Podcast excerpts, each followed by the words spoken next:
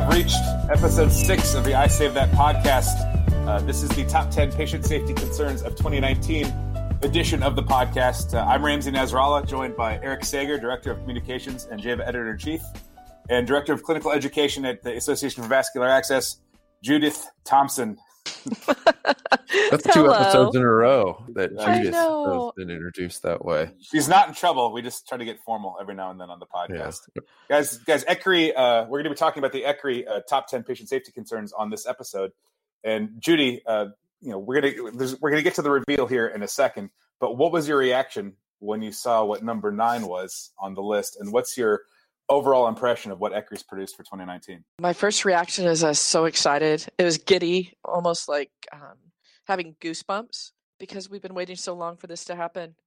So I couldn't be happier. In in concert with what the CDC is actually opened up for comment right now about looking at um, all hospital onset bacteremias, we're at a tipping point right now of really better patient care and patient safety. So I'm I'm overly excited about this. Yeah, it uh, it's been a long time coming. It's there, there's one major change that that Ava is going to need to incorporate into uh, a lot of its talking points, and our friend Shelley DeVries is going to have to make this change as well. We have been talking for years now about the overlooked risk of uh, complications of infection presented by peripheral IV cannulas. But with with ECRI's top 10 patient safety concerns for 2019, infections from peripherally inserted IV lines is number nine. It's in the top 10 we can no longer say they are overlooked. They are now just they are looked. They're there. I think we're still not enough people know about this. Let's start there. So I think right now, today, we're not ready to get rid of that that term. It's But- starting to fade out though, like the picture in Back to the Future. That like- true. That is true. Very much so. But I think we have to wait to see what the response is. And people need to take this to heart and understand that with the majority of lines going in are PIVs, that we need to start looking at those. Yeah, and taking them seriously from insertion to care to maintenance to well, let's you know what, let's go right to the top ten because um, part of you know we're, we're, we just talked about number nine, which is peripheral IVs. What if I told you, uh, Eric and, and Judy, we're more casual now, and and listeners, that six of the top ten could be dir- directly related to vascular access care. I would believe it. Quite the shift. That's quite the it's quite the statement. it's the reveal behind the reveal. Number three on the list is burnout and its impact on patient safety. You think that might have a, a little bit to do with how vascular access uh, procedures, specifically peripheral IVs, are just sort of treated like something you learn on the job? that it definitely has an impact to patient safety I and mean, patient, patient satisfaction for sure. That's right. The I mean, it's it, it's got a broader application, but it, it absolutely overlaps with vascular access. Number six, detecting changes in a patient's condition. Uh, we have a very fragmented uh, continuum of care. Our newest special interest group uh, has been designed and scrambled to address how to streamline and defragment. Uh, that, right. That's the con- that's the consig. Consig. Yep. Um, that's number six, detecting changes in a patient's condition. Number seven, developing and maintaining skills. If only there were an association that that, that had an educational offering to, to better to spread vascular access best practices far and wide. We should we should call it something like Ava Academy. What do you guys think? that would be pretty awesome. That would be Uh, I'm great. all in on that. Great name. Right. That's that's called foreshadowing, listeners. Uh, number eight, early recognition of sepsis across the continuum. You've got uh, shout out to Beth Gore's uh, presentation. Whose line is it anyway?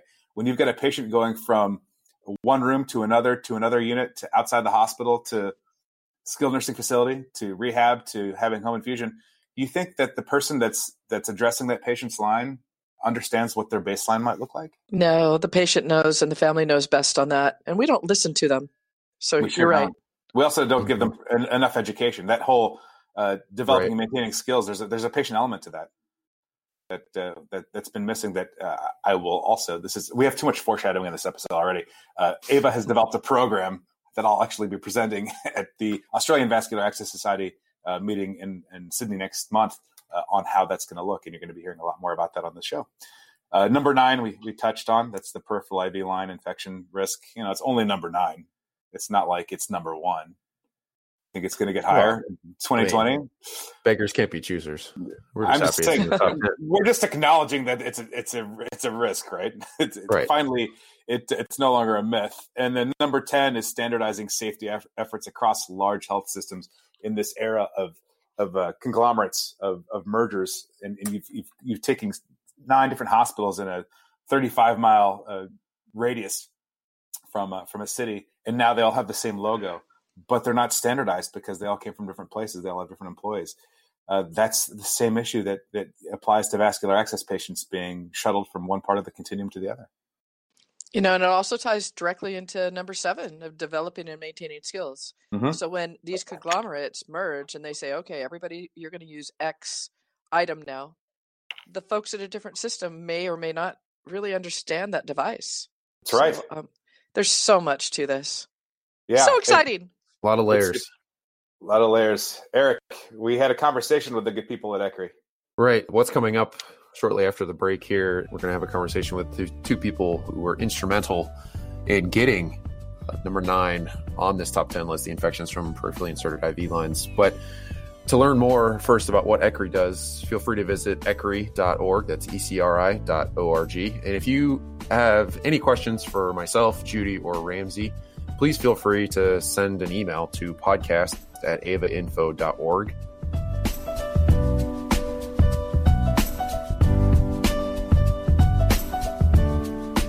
And we have the pleasure of being joined by Dr. Marcia Ryder, a research scientist whose major focus is medical biofilm infections and vascular access, and also the 2017 Suzanne Herbst Award winner at the AVA scientific meeting in Phoenix, Arizona, as well as uh, Jim Davis, a senior infection prevention and patient safety analyst and consultant at ECRI Institute, to chat with us a little bit this morning about the patient safety list that ECRI put out uh, a short while ago. Uh, I wanted to also introduce Judy Thompson, AVA's Director of Clinical Education, and Ramsey Nasrallah, AVA's CEO. So excited to have you on the phone. Now, the ECRI top 10's patient safety concerns was published. Number nine specifically, I think there's a couple that really pertain to vascular access, but number nine specifically, infections from peripherally inserted IV lines. That's pretty exciting to make the list. So I want to thank Jim, Marcia, and everyone at ECRI for one, um, PIVs making the list, but secondly, for being on this call so we can talk about it. So Jim, just to start off, could you talk to us about who is ECRI? Ah, great. Um, so no problem. ECRI, uh, we're basically an independent nonprofit. We're pretty much a trusted authority on medical practices and products that provide hopefully the safest, most cost-effective care. So you know we've been doing this for greater than 50 years at this point. So quite quite a while, and uh, we we've essentially built our reputation on uh, how we do rigorous evidence-based research. Our dedication to our, uh, we have a very strict conflict of interest policies. Um, you know, I can't have stock in any company related to anything we look at. Um, actually check my tax returns. So, you know, it's it's a very interesting place to work as far as how we value that our, our independence and our ability to give an unbiased opinion uh, about uh, things we look at the other things we do are, you know, like this list, we uh, receive reports through the PSO, uh, or Patient Safety Organization, that we run, one of the largest ones in the, in the country at this point. So we have about 2.8 million reports that come to us that we look at from a risk management perspective, but we pull out not only uh, events, but also we look at near misses, and uh, that's part of what we look at when we uh, when we put the list together. Um, personally, I've been I've been interested in PIV infections for a long time, uh, and I think that um, it's awesome that, that they're on the list this year. Hopefully, we'll get some traction around uh, prevention, having people become more aware that PIVs can cause you know serious life-threatening infections. Absolutely. Now, you mentioned patient safety organization. Can you delve into that a little bit more? Sure, I'd, I'd be glad to. Way back in 2005, there was a, a, Patient Safety Act. It was a Patient Safety and Quality Improvement Act of 2005. And that uh, essentially authorized the creation of what are known as PSOs, or Patient Safety Organizations. And the goal there was for the government to help uh, healthcare improve quality and safety by reducing or you know trying to reduce the incidence of events that adversely affect patients in a bad way. So in order to make that happen, um, HHS or you know the Department of Health and Human Services and AHRQ uh, published what they call the patient safety rule. And that allowed uh, organizations to kind of delve into this report collection phase to help educate and aid the members of the PSOs. So you would join a PSO with a hospital or healthcare provider. And what that act does is it lets AHRQ to list and designate the entities as patient safety organizations. So that's like an evaluation process. Like AHRQ looks at you and says, okay, well, you have the expertise to do this. And what we do is we take the events, we treat it like it's essentially, you know, research uh, because we're getting all these reports and what happens then is they fall out into topic, topics and, and, and buckets of issues that we produce guidance, uh, educational materials, toolkits, all kinds of things for the PSO members that are with us to help them implement um, not only how to uh, prevent harm to the patients by what we've learned by looking at so many organizations. Like I said, we have 2.8 million reports to, to date um, so we have quite a large database that we mine, get at what is happening, and our job is what can we do from an implementation standpoint to help the hospitals and nursing homes or whoever else mitigate the things that can be prevented, like like PIV infection. So, Jim, you mentioned all the reporting you get. Where do these reports come from? Because I know PIV infections, PIV complications are grossly underreported. That is a huge problem. It's one of the main reasons why uh, we wanted to draw attention to the PIV issue. We have members, so what you would do as a healthcare organization or a provider, you could join a PSO. It's actually required uh, in most states. Our members essentially, uh, if you ever, you know, back in the day, we used to call it an incident report, right? Clinicians, physicians, risk managers, nurses, anyone can really enter uh, an event report into our PSO system. So we can, you know, and we, like I said, we collate, collect, and analyze all those those events. So basically, anybody that's a member of ECRI's PSO or one of our back offices can report to directly to us. We're not the only PSO, but we're we're one of the largest in the country. Thank so you. it's basically our members that report to us, and Okay. all that information is confidential. It's under patient safety work product, which is protected by the act. That's great information. So, what is the process for selecting the top 10 patient safety concerns each year? Well, it's actually quite in-depth process. Um, so we take the list very seriously because essentially, you know, we're, we're, we're, we're guiding practice, right? We're saying what's important for people to pay attention to. So we essentially rely on data regarding events, uh, concerns that are brought to us, and some and expert judgment. So you know, we don't have to have um, you know millions of reports to say something's a problem.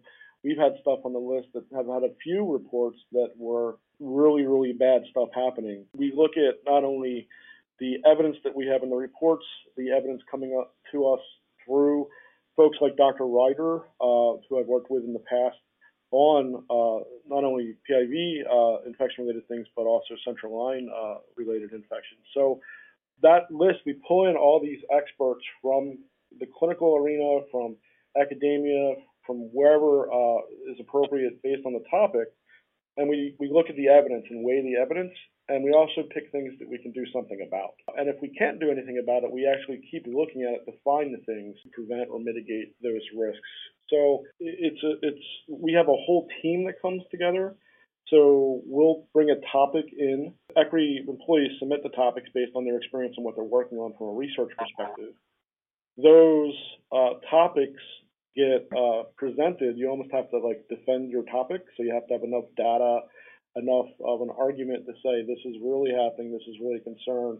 It deserves to be on the list this year. To give an example, there's probably about 20 or 30 people that sit in a room uh, for a long time and deliberate on uh, you know what uh, is on the list, considering all the expert opinion, all the evidence, all the published research, and our reports.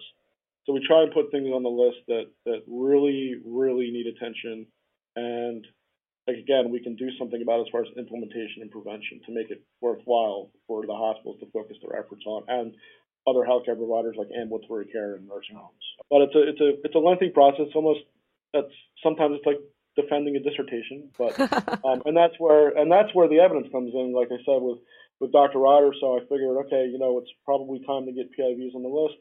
What evidence do we need? Um, so we pulled out our events and said, yes, this is happening. most likely underreported because people don't know uh, when it comes to a PIV infection, um, which we talk about a lot, is you know the IV could have been removed yesterday and it's out of sight, out of mind at that point. So they come in with you know they, they either come well not come in but they develop a bacteremia and people attribute it to something else. Like maybe they have a central line and the IV was left in too long. It should have been removed if they have a central line. But that happens where you know you you're taking care of a patient, they have a central line in, they have IVs in that they had before the central line was placed, and people kind of forget about them, and or remove them and never and attribute the infection to the central line, not the PIV. Things like that, where we can come and say, okay, well, look at your process. Do you have a process at all? How can we help you with that? And uh, looking at essentially mitigation, but drawing attention to what everybody takes for granted. I mean, the last time I looked, there was 20 million PIVs in in the United States alone. At least, at plus least. or minus, yeah, yeah, minus a million. I don't, I don't know, but the last time I, the only literature I could find was was about 20 million. You guys probably know a little better, but you know, it's a common denominator. It doesn't matter whether you're a kid or you're a geriatric patient. Everybody gets an IV line, and does everybody need an IV line? I I can imagine that meeting where you're basically defending your dissertation can get rather heated, rather I mean, it would be fun to be a fly on the wall in that room, I believe. Yeah, it, it, it actually is fun. We don't we don't get you know the, the cool thing about ECRI is we don't it doesn't get heated. It's very Socratic. It's very academic, and whatever opinions are expressed, whether it's critique or not, at the end of the day, around here anyway, when we get critique, we all know it's to make the product better. It's not not personal. So right. maybe maybe defending a dissertation might have been a little harsh, but it's, it's uh, you need to come prepared. You know, you're you're you're talking about something that is going to change practice in healthcare organizations by reading our list. So we a we need to make sure we get it right, and b we we need to make sure that we have enough evidence to mitigate whatever the risk is that we're talking about, or if it's something like PIVs that needs attention and doesn't get it. Well, I, for one, um, am very thankful because you did get it right. This so much belongs here. But why did you think infections from PIVs are an important topic for patient safety? I worked my a little bit about my background is uh, I started out in critical care, did everything in critical care from being a, a graduate nurse in critical care to a unit manager, then flipped over to infection control a, a, you know good while back. You know, working in a large teaching institution, of course there was a lot of PIVs, but also a lot of central lines. So I started realizing, um, kind of noticed it as a clinician because I had a, a patient that will that I'll take with me forever. 40 or 50 year old guy, I can't remember off the top of my head, got a spinal abscess uh, with staph aureus and staph epi, and the spinal abscess, nobody could figure out, you know, what what the deal was, where it came. Had pretty bad arthritis, especially in his spine. And what wound up happening is, you know, had this abscess, got a bacteremia, developed this abscess, and the pressure from the abscess was so bad that we had to go in surgically because we were afraid that he was going to have some sort of uh, you know par- paralysis as a result of the pressure on his spine. Unfortunately, he did have uh, some paralysis because of pressure on the spine. It was only through a, a, an incredibly extensive investigation done at the clinical level that we figured out that it was from his PIV. The, the introduction of the bacteria uh, and the resultant bloodstream infection and subsequent abscess embedded in the spine was traced back to uh, a PIV that was left in too long. So that was my personal, you know, like, okay, holy crap, as a critical care nurse, I took PIVs as, you know, it doesn't hurt anybody, right? It doesn't cause bacteremias. Central lines make bacteremias. Well, well, no, not really. Any break in the skin is you're breaking down the person's natural defense. So when I got to ECRI about eight years ago, these things, you know, clinically kind of stick with you. So I started digging around, you know, looking for evidence that PIVs were an issue both in the clinical literature and our reports here. You know, lo and behold, I found that there was enough evidence. I think uh, it was like 2012 or 13. Um, I, I, wrote an article, you know, about the it was called uh, it was about dwell time basically, and and why are we leaving IVs in, you know, for signs and symptoms of phlebitis or other things, and know, they're saying remove it for an indication, and they would list fever. So you know, I'm thinking, oh, if you have a fever, you already have the infection. So it's kind of like you put the the cart before the horse. So you know, what are we, you know, again, uh, looking for mitigation. So kind of drawing attention. So I wrote that article. Actually, Marcia uh, hooked up with me. Well, we we were talking way before that on, about central lines uh, with timing of infection.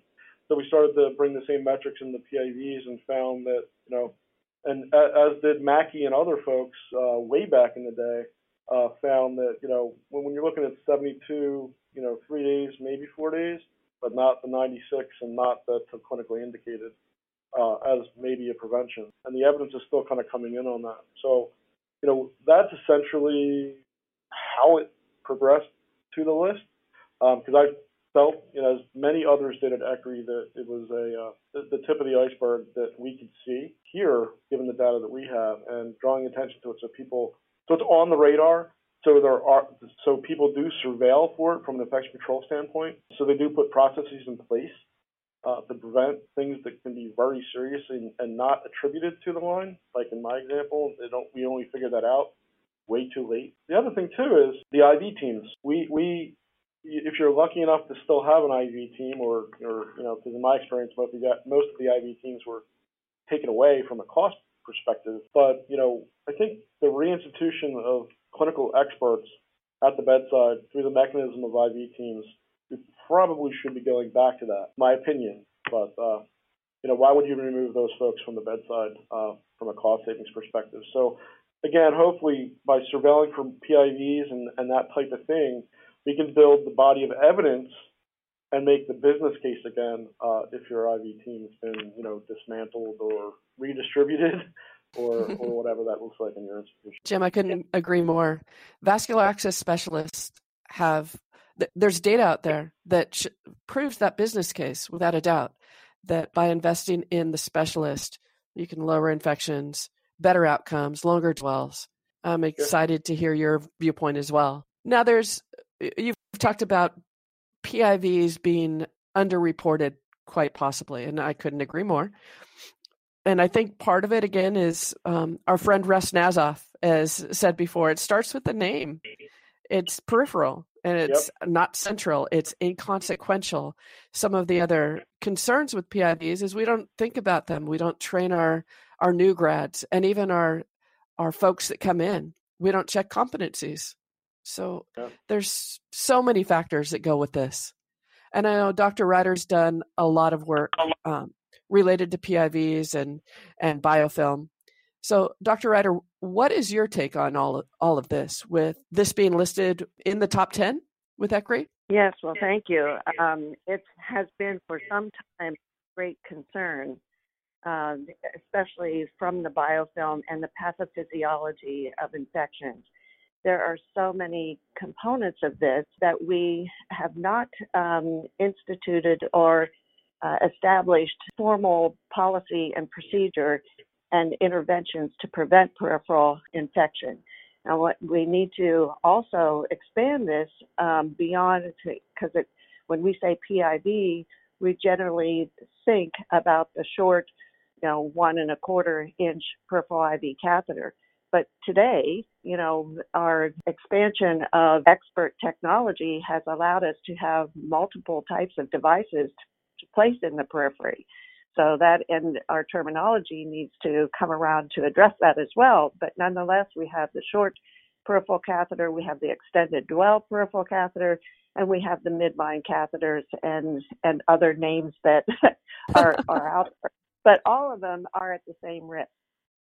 All of those are at the same risk as a central venous catheter.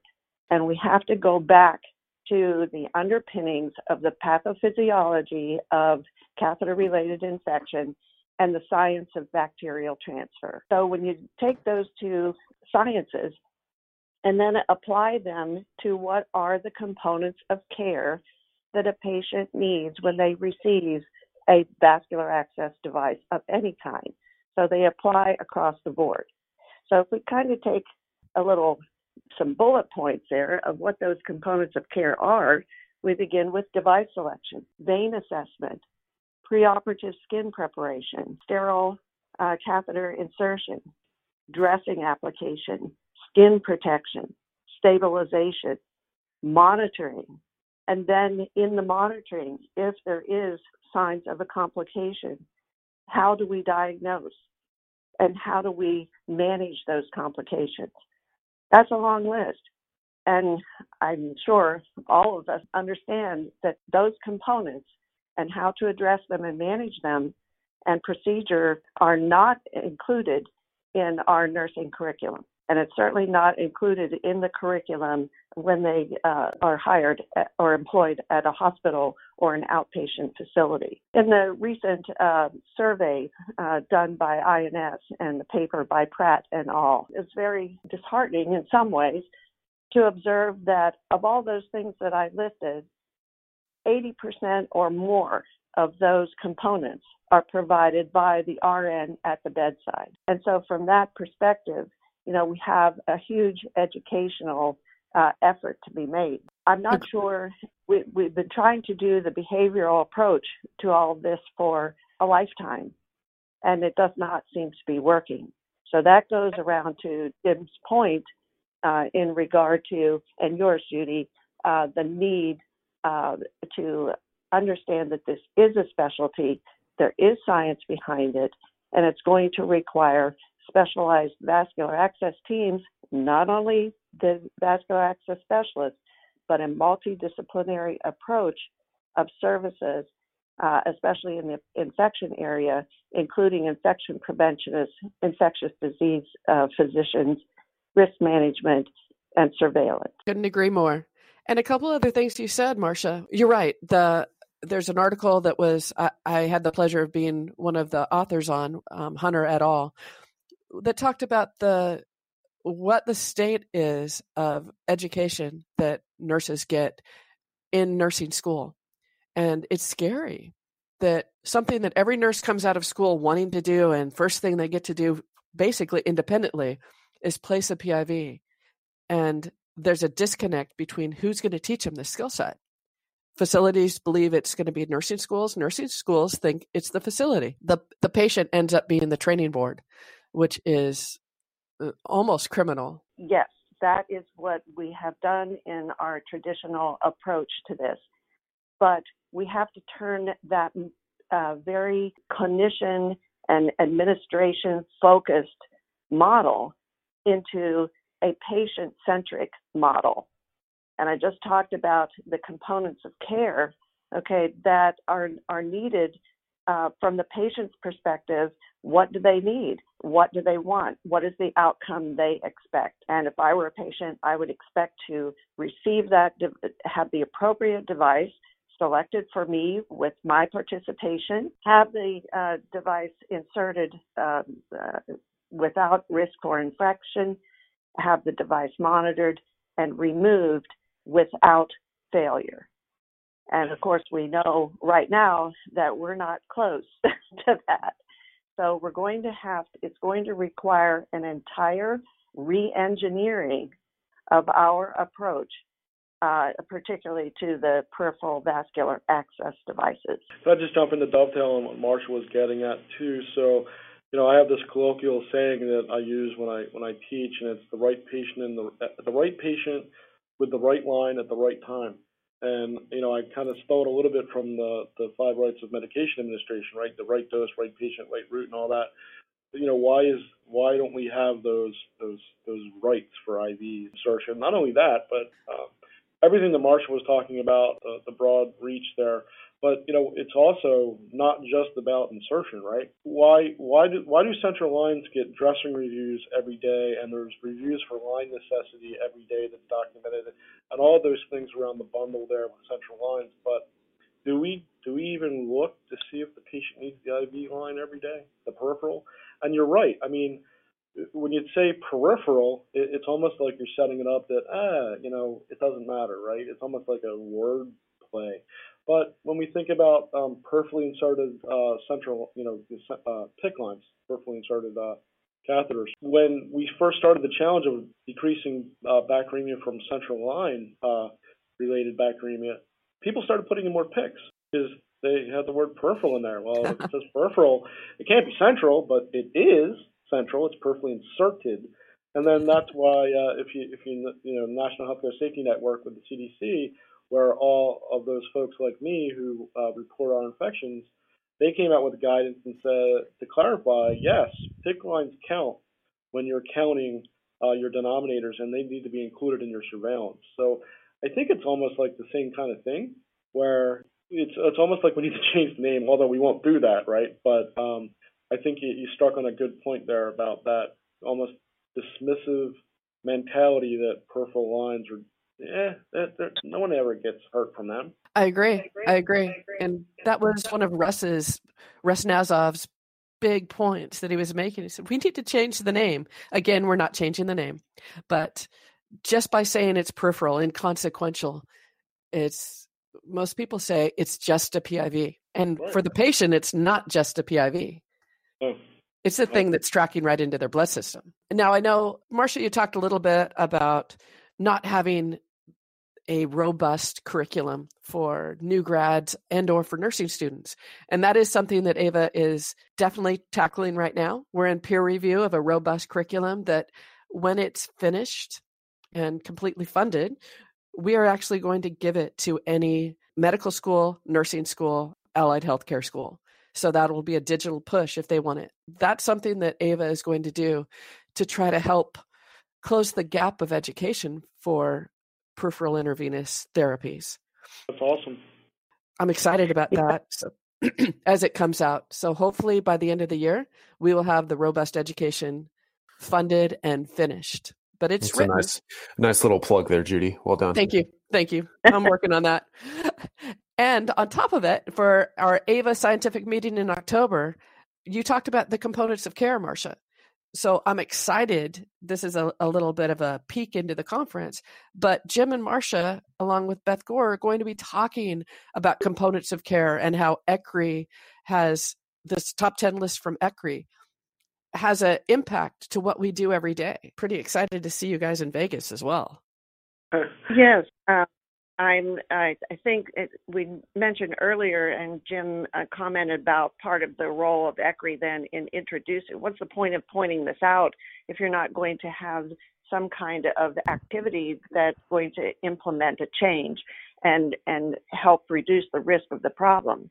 So certainly, Ava's effort at trying to move some um, uh, broadened or expanded um, education into the nursing schools or even into new hire uh, employees in the hospital is a, is a very good effort at trying to tackle the problem on an immediate basis. But in the long term, again, as we spoke earlier, especially if we're trying to reach the and address all of the components of care, because there are gaps there are gaps in the care, especially now with the midline catheters and so forth, where we have so much work to do there. We we don't even have any scales or any monitoring measures uh, to be able to determine complications with midlines.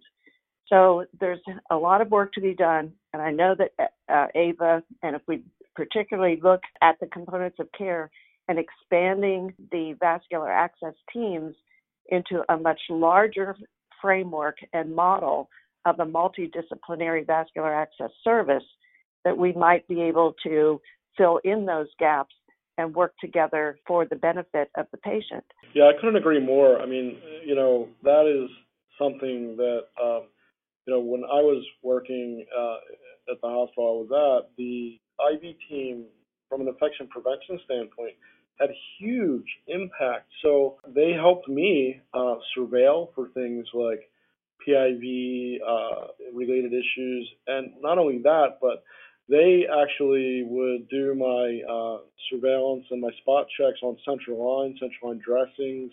Uh, we had them involved in multiple quality improvement uh, activities, even even secret shoppers uh, for hand hygiene, because you know they're they're used to walking around the units. They're used to being seen, and they embrace that work because I mean, hand hygiene, right? That's not important when you're putting in a PIV, right? wrong, wrong. That's no, hand hygiene and, and peripheral access go hand in hand. No pun intended. Uh, so yeah, I, I think that when you're looking like, okay, you know, I don't have an IV team or my IV team was taken away for what whatever reason, you know, how do you make that business case? And I think folding them, folding the, those professionals from the IV, you know, multidisciplinary IV teams into, you know, what does it look like from a quality surveillance perspective? Can we do point prevalence? All of those things that uh, these teams can do to benefit patients, to benefit the organization, and you know, completely biased on my end to benefit infection prevention and control uh, activities in the hospital. Uh, you know, it's, it's huge, and you know, I'm hoping people uh, start to realize that that it's not just oh that nurse that looks at the the IV. It's oh that nurse physician or whoever is looking at a whole process for quality when it comes around PIV insertion, maintenance, central line insertion maintenance, dialysis catheters, all the midlines, all the PICCs, plus other quality related metrics that the IV team should feel important about, like hand hygiene. We even had uh, uh, folks on the IV team surveilling for some of the uh, ventilatory uh, pneumonia prevention targets, like you know head of bed elevation. They're there; they didn't mind. Um, so you know, there's multiple ways that you could use those professionals uh, to improve quality, and that's again one of the reasons why we we, we put it we we stuck it. Pardon me again on the list um, uh, because that's bad. uh, yes, sorry, I had to. But you know, it's it's it's it's we put things like that on the list to get to give people some evidence on. Okay, how can I change practice? Do I need to bring my IV teams back? Uh, do I need to make my IV team that I still am lucky enough to have more effective from a general perspective. Hugely, hugely important. ECRI, ECRI. Is this an acronym? Does it stand for something? Is it just we want to just call call you ECRI? Well, ECRI is what we go by now, but I'll, I'll let the cat out of the bag. Back when we first started, uh, Joe Noble started the company. He was a, uh, a physician, surgeon, and it was he was frustrated uh, on on many levels about not having equipment and supplies available from a systems perspective when essentially uh, a few times coding patients. So he developed, you know, he looked, he was a systems guy, looked at the processes, and came up with what is known as the Max cart, or essentially the first crash cart to be put in service in hospitals. And it's actually, we had it at the Smithsonian for a while, uh, one of the prototypes. It's still there, actually. Basically, he named the company that he built with his own hands uh, laid the bricks with him uh, and his, his, team. It's the Emergency Care Research Institute. Very good. Thank now you. we just go by ECRI. I like that. That ECRI's great. Yeah, because basically we, we felt that we just went with ECRI because it, it, it, the company over 50 years evolved to include not we still do emergency care research, but we do so much more from a risk management perspective, from the National Guideline Clearinghouse, which is we, we just you, I don't know if you heard, but that was the funding through the government was eliminated, so we actually kept it going because the clinicians need that stuff. So we just do so much more that the name, calling it Emergency Care Research Institute, was kind of limiting. So we just go by ECRI. I like it. I like it. Jim, you mentioned the monitoring of dressings for PIVs, for central lines, for dialysis, port access, any of any of that for monitoring. But if we had a true multidisciplinary vascular access team, not only could they monitor, they could put all those devices in. And instead of turfing it off to the next department, saying, hey, they have chronic kidney disease, I really can't put a PICC in this patient, nor I sh- or I shouldn't. Right. I'll, I'll put in a central line. I'll go in their IJ. So that's another asset of having a fully functional multidisciplinary vascular access team.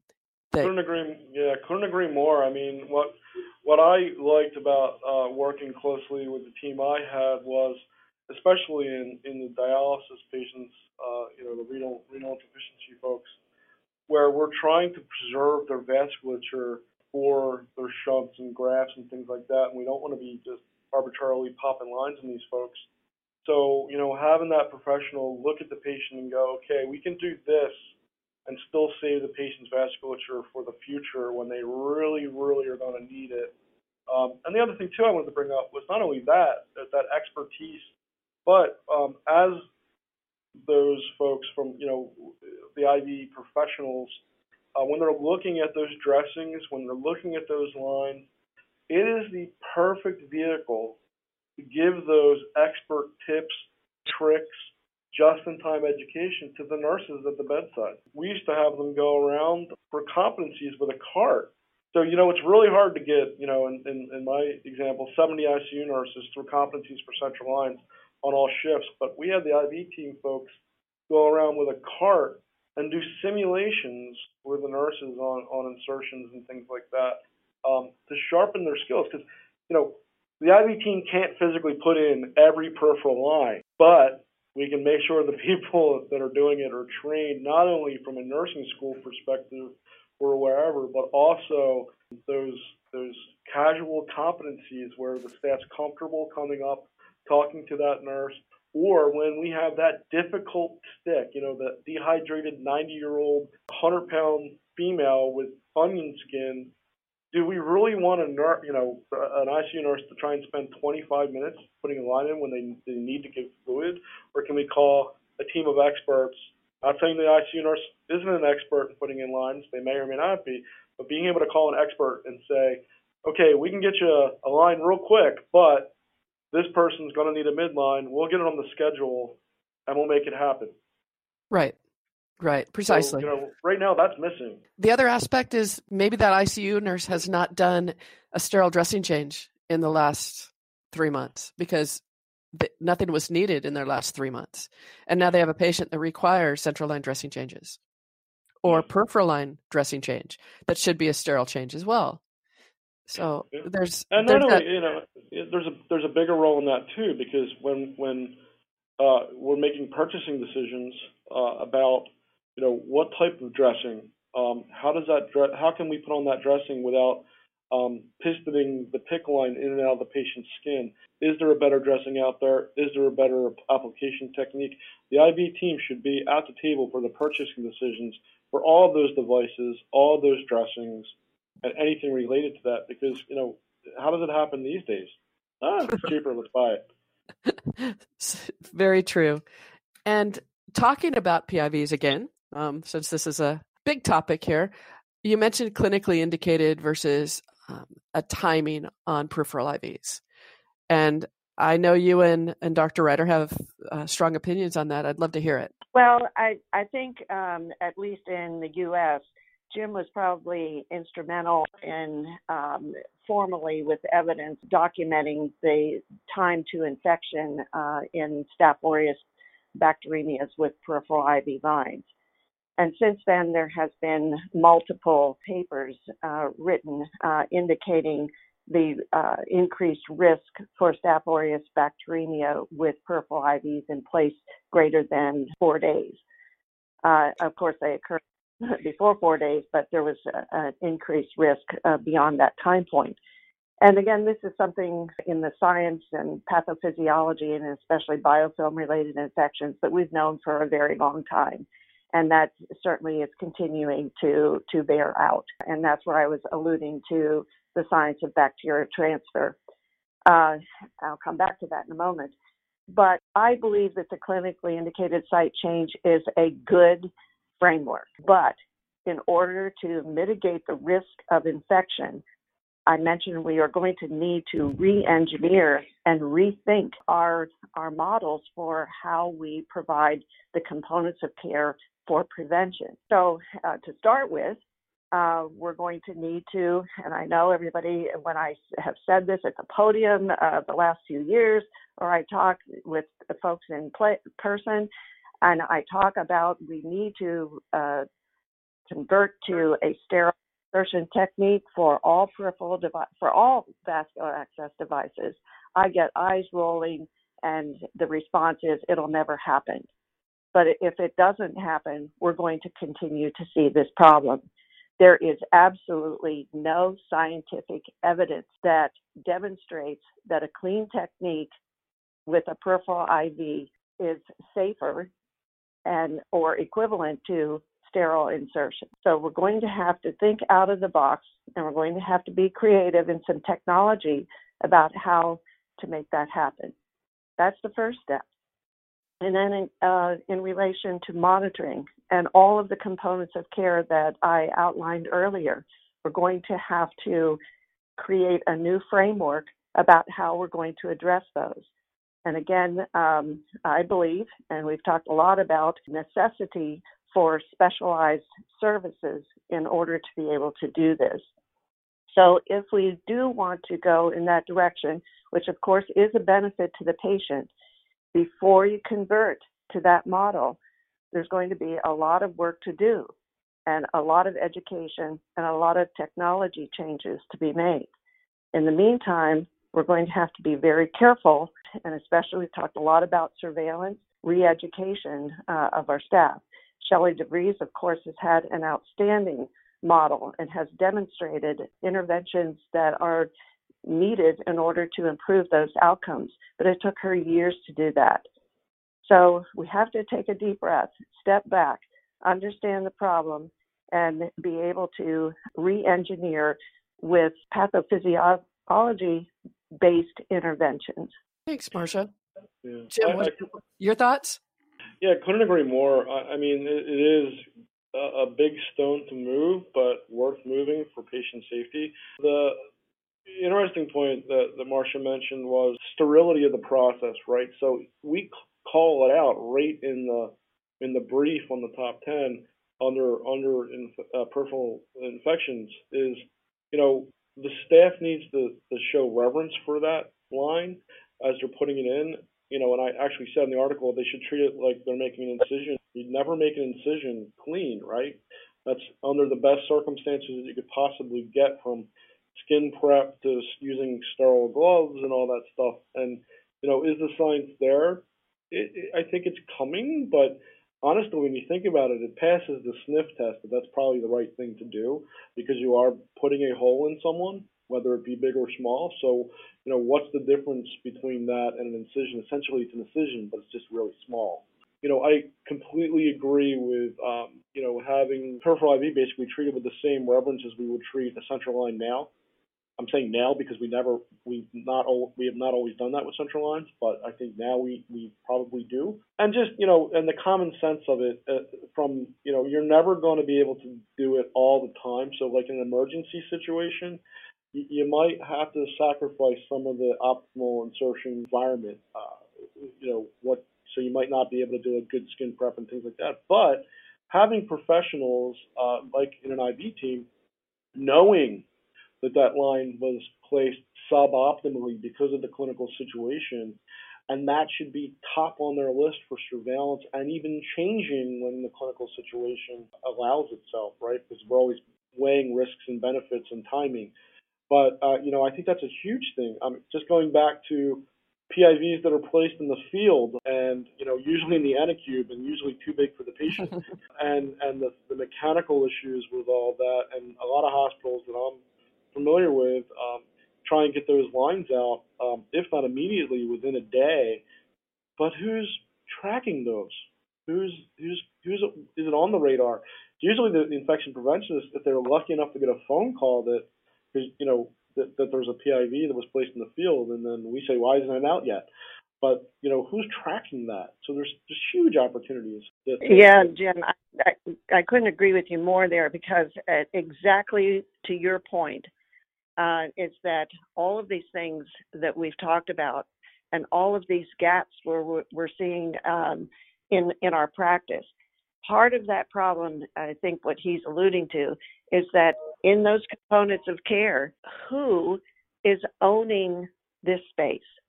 Right. Who is owning the responsibility for vascular access device from the uh, from the beginning the patient receives it until their transition of care or their readmission, all along their hospital course.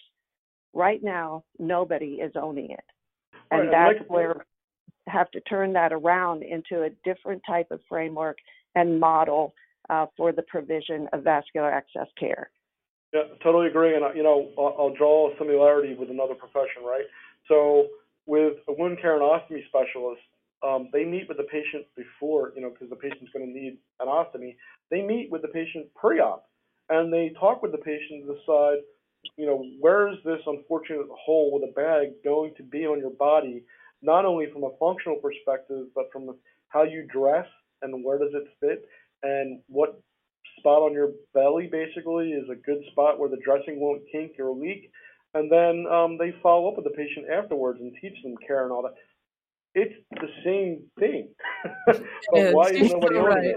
You know, it's it's it's it's it's bizarre to me that we have specialists available that we're underutilizing, and uh, and that again, you know, we need to make that business case. We need to make it important. What I'm trying to do, and I think everybody on the call is trying to do. Yeah, from that perspective, I mean, we have we have come so far, especially with AVA as an organization, to establish and uh, have high level expertise with our vascular access teams. But right now, in our in our current model, we are primarily focused on insertion, and that that's a huge space. And we've done excellent, and we've we've uh, with our technology, our skills, and our capabilities. But now we have to think about the patient, the gaps in the care, and the components of care, and move our model and our vascular access specialty well beyond the insertion phase to cover all the facets of care uh, for the protection of the patient. And this is something, again, we're going to talk about and uh, propose to try to uh, close those gaps and take ownership uh, with a vascular access multidisciplinary service, take ownership of the vascular access space. Couldn't agree more, guys. And thank you so much for the call today. This has been great. Um, I'm excited to see you guys in Vegas to talk more about this. So I appreciate your time. Thank you for having us, Judy. Uh, my, my pleasure. Thank you again. Thank you, everyone.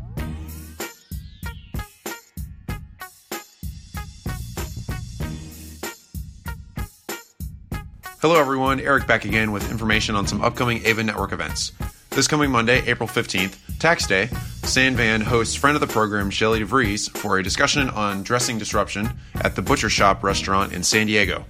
Networking starts at 6 p.m. local time with dinner and the presentation getting going around 6:45. One CE is available. Next Thursday, April 18th brings network events in three different states. First, WISVAN invites you to an evening of networking, education, food, and fun with Sarah Owens, offering a presentation on utilizing lean principles and other strategies to decrease CLABSI rates. That starts at 5 p.m. local time at the Bonfyre Grill in Madison, Wisconsin.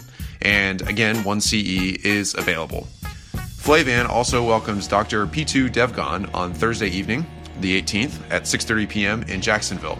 Dr. Devgan is set to review the approaches to blood collection starting around 7 p.m. And finally, Calivan invites you to its network meeting with Amy Barden Spencer on Thursday, the 18th, at Morton's Steakhouse in Anaheim. Amy will lead a discussion on reducing the triad of complications malposition, thrombosis, and infection. That starts at 6:30 p.m. local time. 1CE is available for the Calivan network event as well. So all three events on Thursday the 18th have 1CE available. You can see the entire AVA network calendar on the AVA website at www.avainfo.org, which is also where you can join AVA or donate to the AVA Foundation. AVA is all over social media. You can follow the Association for Vascular Access on LinkedIn, Twitter, Facebook, Instagram, and Pinterest. Make sure you're subscribed to the I Save That podcast on iTunes, Spotify, and SoundCloud. Ava would like to thank Jim Davis from ECRI and Dr. Marcia Ryder for taking the time to discuss the ECRI Top 10 Patient Safety Concerns list and this pivotal step in vascular access care. As always, thanks to Dabney Coleman and thanks to you, our loyal listeners. The information discussed on the I Save That podcast is solely for informational purposes. You should personally seek the guidance of clinicians before making any decisions that affect your health or the health of your patients. Listeners of this podcast are advised to do their own due diligence when it comes to making vascular access decisions.